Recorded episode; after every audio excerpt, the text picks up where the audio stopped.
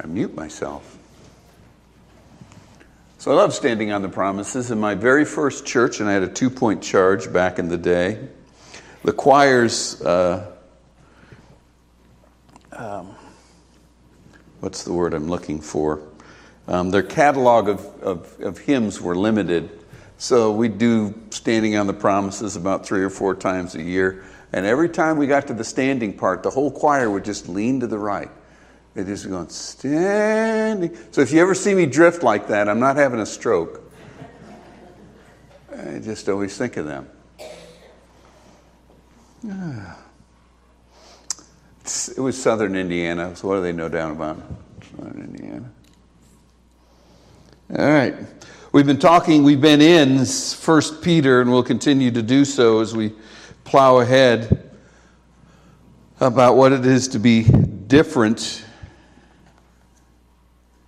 in a world that kind of has a hive mind going on. So this is something that is about the radical changing of the world, because as I say often, or often, depending on where you're from,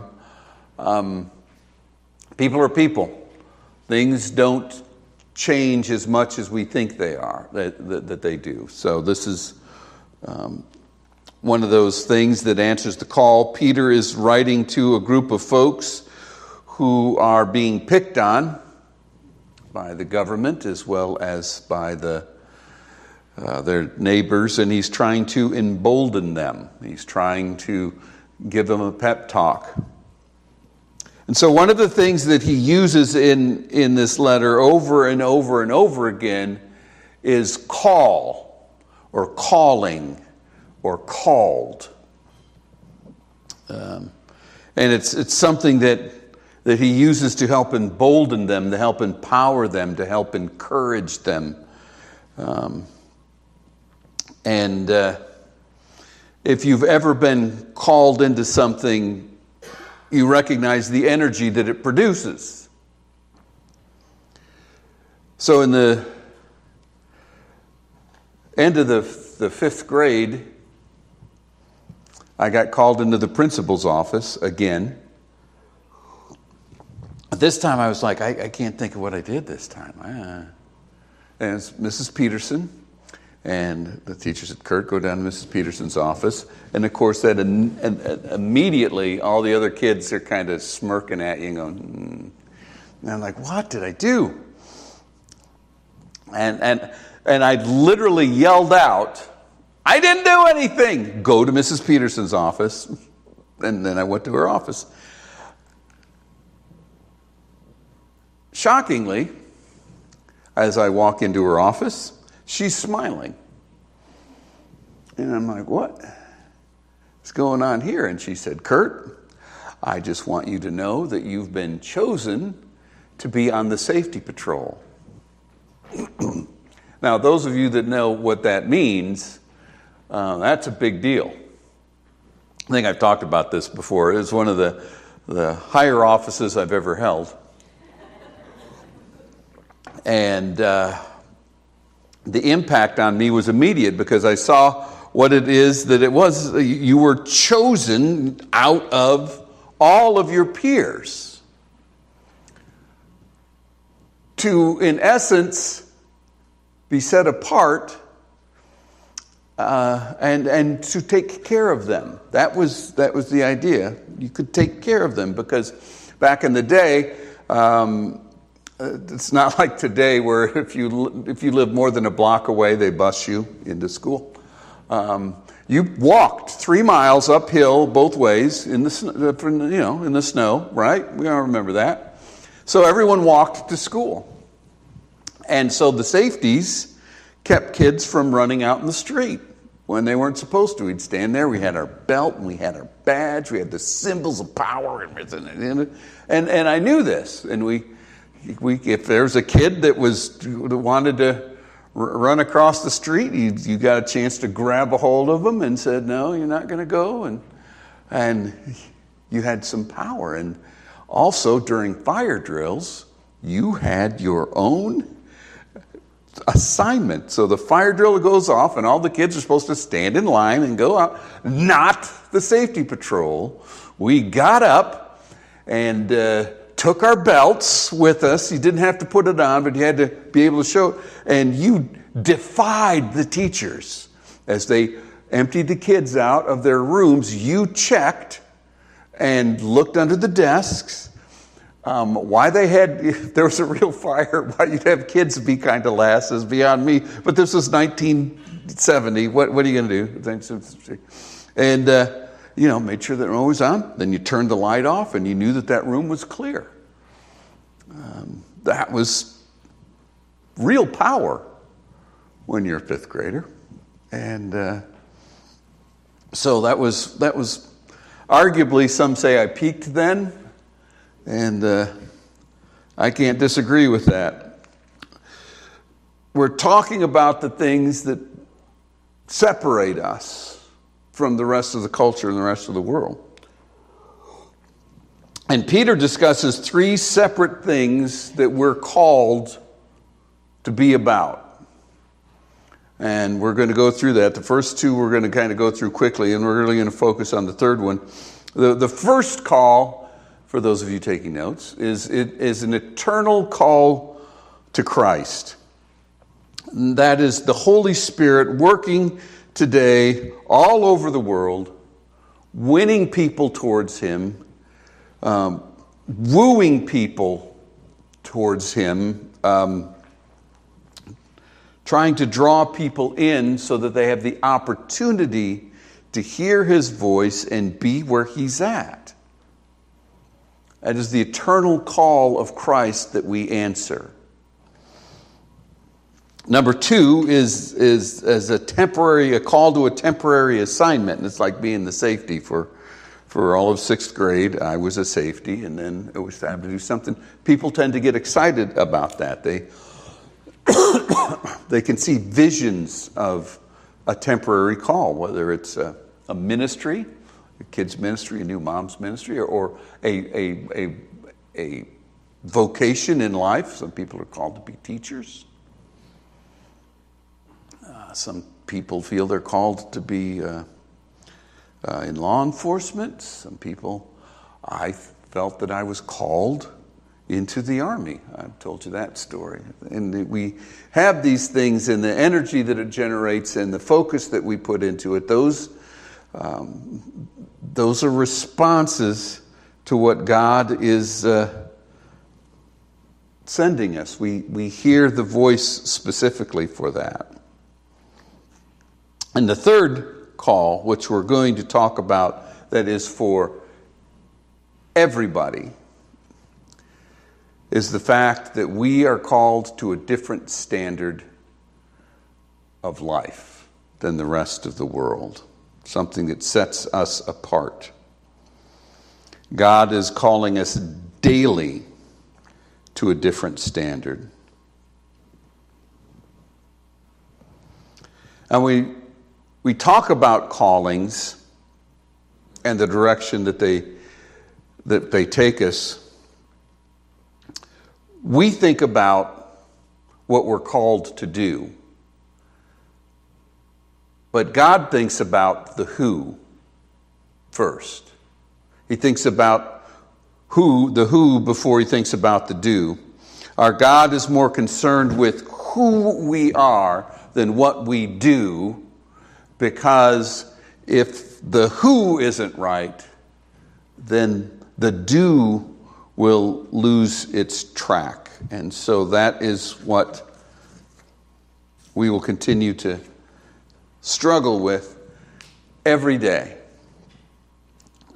It says in verse 9 of the second chapter of Peter, of First Peter, it says, and this is telling us exactly who we are.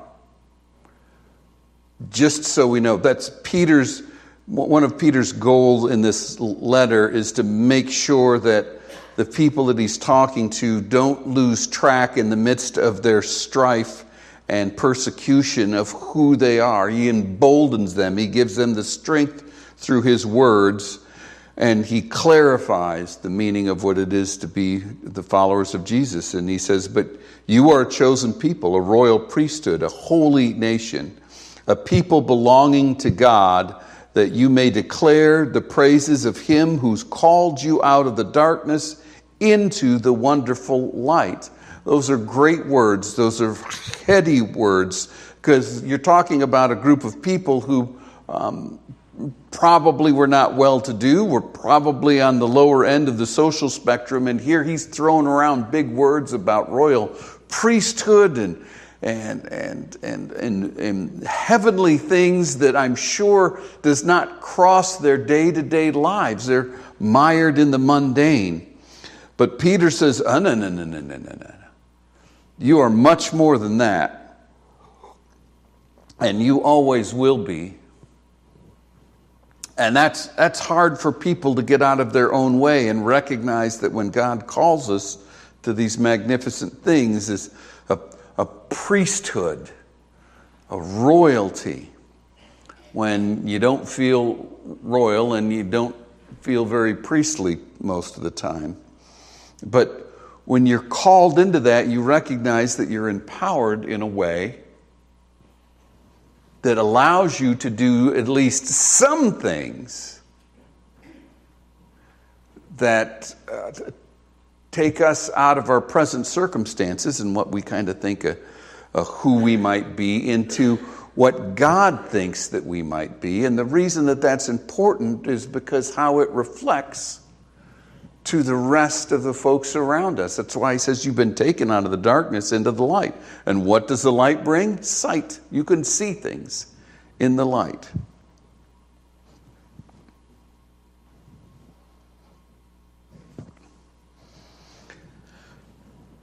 The reason that this is important for us is back in the day, as I'd mentioned, there was heavy persecution of the people of faith, and they're looking for something to hold on to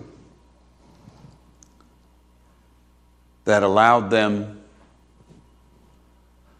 to have hope and faith. They were being hunted down in Rome, as I told you. They were literally being slaughtered.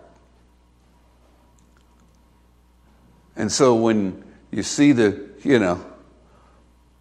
people in your church slowly disappear as they go to prison, are tortured and killed, you might wonder, what is it that I'm holding on to? Is it that important? That's a good question. In the public arena, it's always a good question. Does the hassle... is it worth what it is that we believe?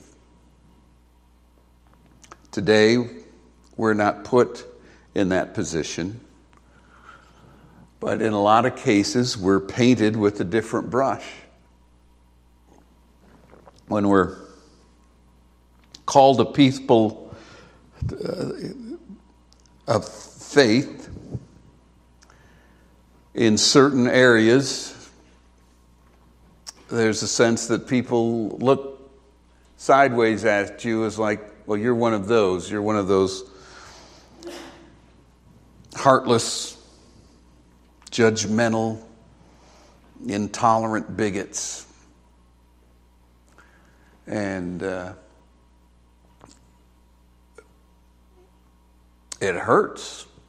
It's just words, but if you've ever been put on the spot in that way, and I've been put on the spot in that way, I'm sure a few of you have been put on the spot that way, you just think this is just not fair. You don't know what you're talking about. And they, I don't want to hear it.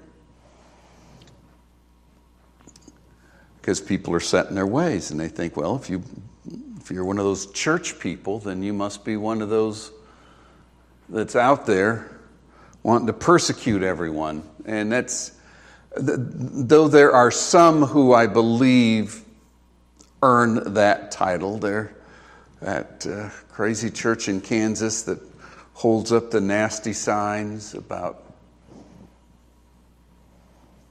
about everything, about gays and people of color, and you're like, why be so nasty? God was never nasty towards anyone. But anyway, that's what they carry with them. And understanding that if we, as a people of faith, get put in the same category as that, how is it that we can possibly respond to such short, closed-sightedness?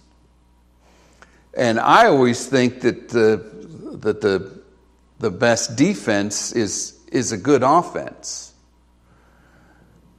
And what I mean by that is you can't respond in words, because people who already think that you're closed-minded are really the ones that are closed-minded, because they're not thoughtful in their arguments. They're just nasty in their responses because they have an agenda, and they say this is how we want life to be, and if you're going to live in this world, then this is how you've got to see it. But it's not like that. And that's where the friction comes in. That's where the tension is. We battle constantly with that. So how do you combat that? Well, the way that we combat that is not with words. We don't try to convince somebody about the love of Jesus Christ and what that means, and about that we're all sinners and how it is that we respond to that. What we're called to do, first of all, is don't apologize. The gospel stands for itself, and you don't have to apologize for it.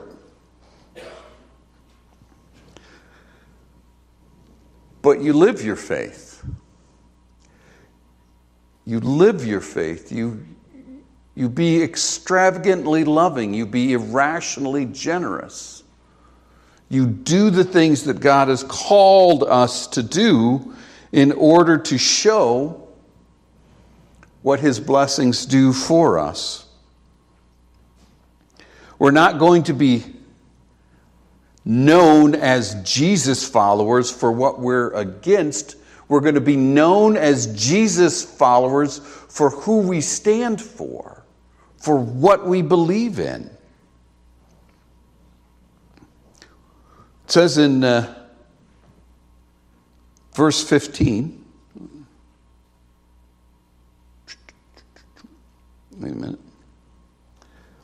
wait a minute, I have to back up. I didn't read the main scripture yet. We're going to verse 11. So that's the scripture I've got on the screen. This is the main scripture. It says, "Dear friends, I urge you, as aliens and strangers in the world, to abstain from sinful desires which war against your soul. Live such good lives among the pagans that though they accuse you of doing wrong, they may see your good deeds and glorify God on the days that He visits us." Live the life. Live the life that He's called us to live, and people will see that. Now, even in the midst of living out our faith, you will be ridiculed. Even if you do good and what is right, you will be called a hypocrite, or you'll be made fun of, because they'll think that you're fake. And people get jealous of happy people. Have you ever noticed that? People get jealous if you're filled with joy because of their struggles. And they're going to, man. On a few occasions in my life, I've had to deal with, I'm pretty much a happy guy most of the time. Am I a happy guy, Chloe? Am I a happy guy? Yeah. Thank you. Did I tell you that she got the lead in the school musical? And she's National Honor Society president. Mazel tov.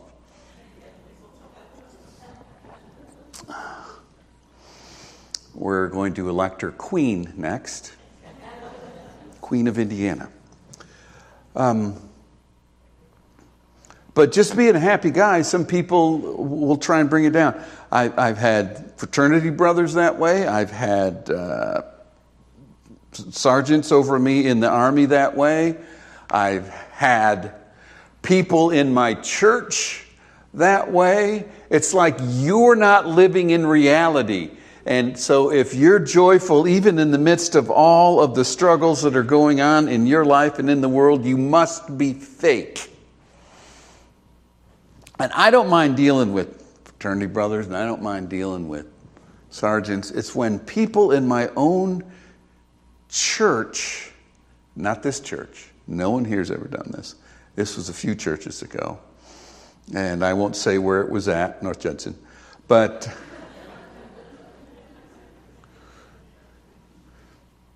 they just kept telling me that, you know, I'm not dealing in reality. And I'm like, man, I'm about as real as it gets. It's not that I'm not dealing with reality. It's it doesn't get me down because Jesus died for me. And it was when I realized, man, we got a lot of work to do in this church. If we haven't figured that out, if we haven't figured out that we got a Savior that died for our sins so that we could be before the Father and make it into heaven, if we haven't figured that out, then we got a lot of work to do. And it's a struggle because it's not fakery. It's a lightheartedness, and you're not supposed to hide that. But people still, they fight back against that. So you just keep at it. You have to be consistent. You're going to have bad days, but for the most part, you be consistent. You be rationally loving. You be incredibly generous, and you serve and you live your life. And when you're consistent like that, then people will see that and you will save some. You will save some. It is all of our mission field, and it is about our lives. So, you know, I belong to the VFW, and I go there on occasion to schmooze with the real heroes. And there's a gentleman there, and I always walk in, and I've always got a kind word because it's just kind of how I am. And there's always one guy that would sit there with his arms crossed, and he'd say, "Who invited you? Who invited you?" Just kept saying that over and over again. And then he'd get his little laugh, and then he'd kind of start picking on me and said, "I didn't know pastors could drink." I said, "Well, now you do." I said, "But there's a thing called control, and that's what I'm here to show you, because obviously you don't got it." And then he'd be that was the wrong thing to say. It set us back a couple of weeks. But bit by bit, time after time, come in there, "Who invited you? What makes you so happy?" I said, "Man, I'm living the dream. What's wrong with that? What dream are you living?" And then one day he said, "Hey, I need a favor." And I'm like, "Uh-oh." And he said, "My wife has cancer." I said, "Could you pray for her?" I said, "Absolutely. We'll pray for her right now." No, we didn't pray for her. I said, "No, we're going to pray for her right now." Put my hand on his shoulder, prayed for his wife. A couple of weeks later, he comes in and his wife's there. And I said, "You lady with cancer?" He says, "Yeah." I said, "Well, I'm going to pray for you right here and now. And we're going to lay hands on you." And I got a couple of people around the bar, and we laid hands on her. We prayed for her. And, it's amazing. When you love who people love, they'll love you back. Next week, I come in, and he said, I know I was saying this, but I'm telling you right now, I'm inviting you to be here. I said, well, then that's a win. I'm trying to get him to come in these doors. It may take a few years, so you're going to have to bear with me, but I firmly believe that in a few years, one of these pews are going to be filled with a bunch of old dudes wearing VFW hats. I just believe that. It's about the consistency of your life, and people understand you're going to have bad days. I'll have bad days. There's some times I'm not the jolly, happy person that you see all the time. What's so interesting is I can be serious sometimes. And when I'm serious, people think I'm mad because I'm usually so jokey and lighthearted. So if I'm serious about something, they think I'm mad. I said, no, I'm not mad. This is a funeral. I'm trying to be serious. And that happened to me not all that long ago when I was at a funeral and I was being pastorally, and one of the family of the deceased came up and said, are you okay? And I said, yeah. And he said, lighten up. And I said, oh, okay. It's your funeral. So I have to watch that and make sure that people understand that. Verse 21.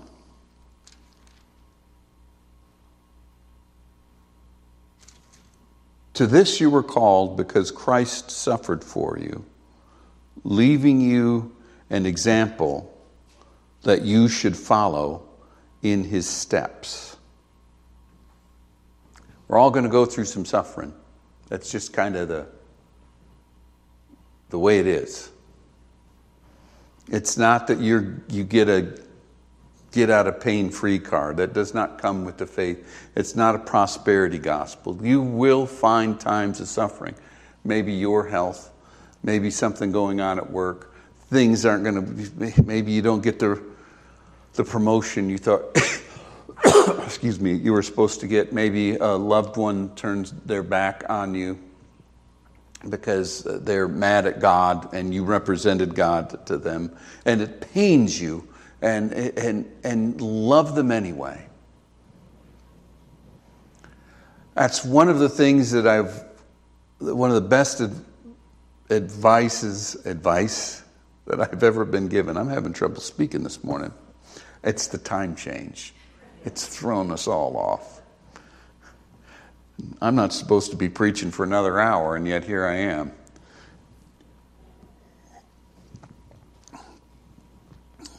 One of the best advice, some of the best advice I ever got, was from a senior pastor I had when I was in conflict with somebody at the church. And man, I was bound and determined that I was right and that they were wrong. And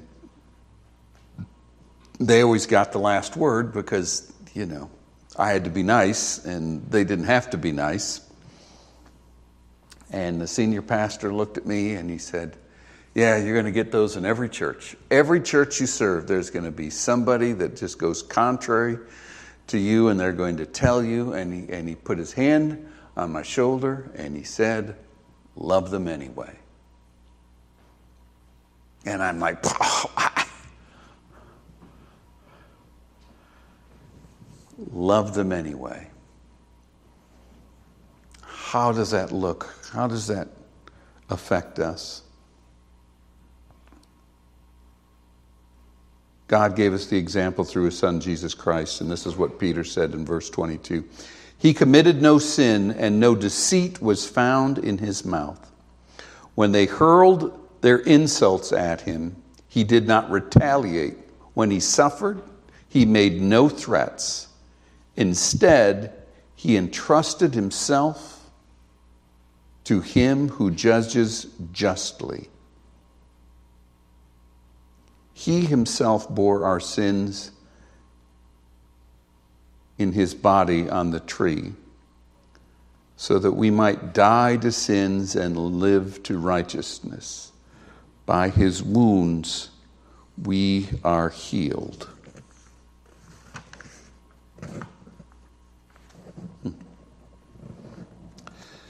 See, the secret is that Jesus did all the work for us.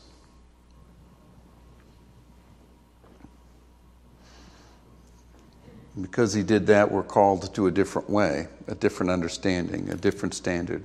Not that you're perfect, but you're motivated in a different way by love, by gratitude. It keeps us going. I've been motivated by anger and bitterness, and that's exhausting. Isn't it? It's exhausting. When you hold onto a grudge, it's like having your hand so tight.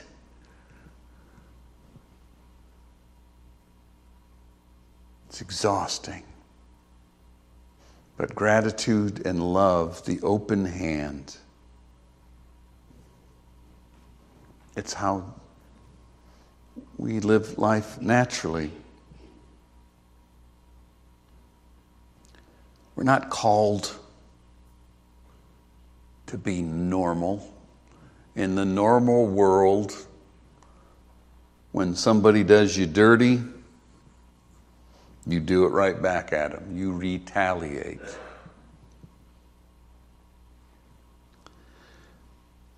And in fact, it says in verse 9, chapter 3, do not repay evil with evil or insult with insult, but with blessing. Because to this you were called, so that you may inherit a blessing. One of the things that's not always understood is when you turn the other cheek, when you go the extra mile, when you give your cloak to someone who takes your coat, you're blessed. God blesses you directly, which is kind of the opposite of the prosperity gospel, but he's more in our suffering than he is any other time of our life. He's always there, comforting us, loving us, affirming us, assuring us that we are not alone. That's why we live different. We live as a grateful people. We're blessed to get together, to sing the songs that we sing, to fellowship, to focus on the one true God who gave us all that we would need. And in a world that fights against it someday, in a time where it's more sexy to get in the last word than it is to smile and love. He provides the inheritance. We play the long game. We play the long game. Where are we going? To eternity with Christ Jesus. We are called to love and to serve and to give and to bless. Not to get the better of people. And we do that consistently. And some people whom you walk with, who may have persecuted you or belittled you, or demeaned you, they may see the light. And that's one of the greatest gifts you can ever receive. Be loving, be grace-filled, be charitable, be a blessing, be consistent. and you will be blessed. Let us pray.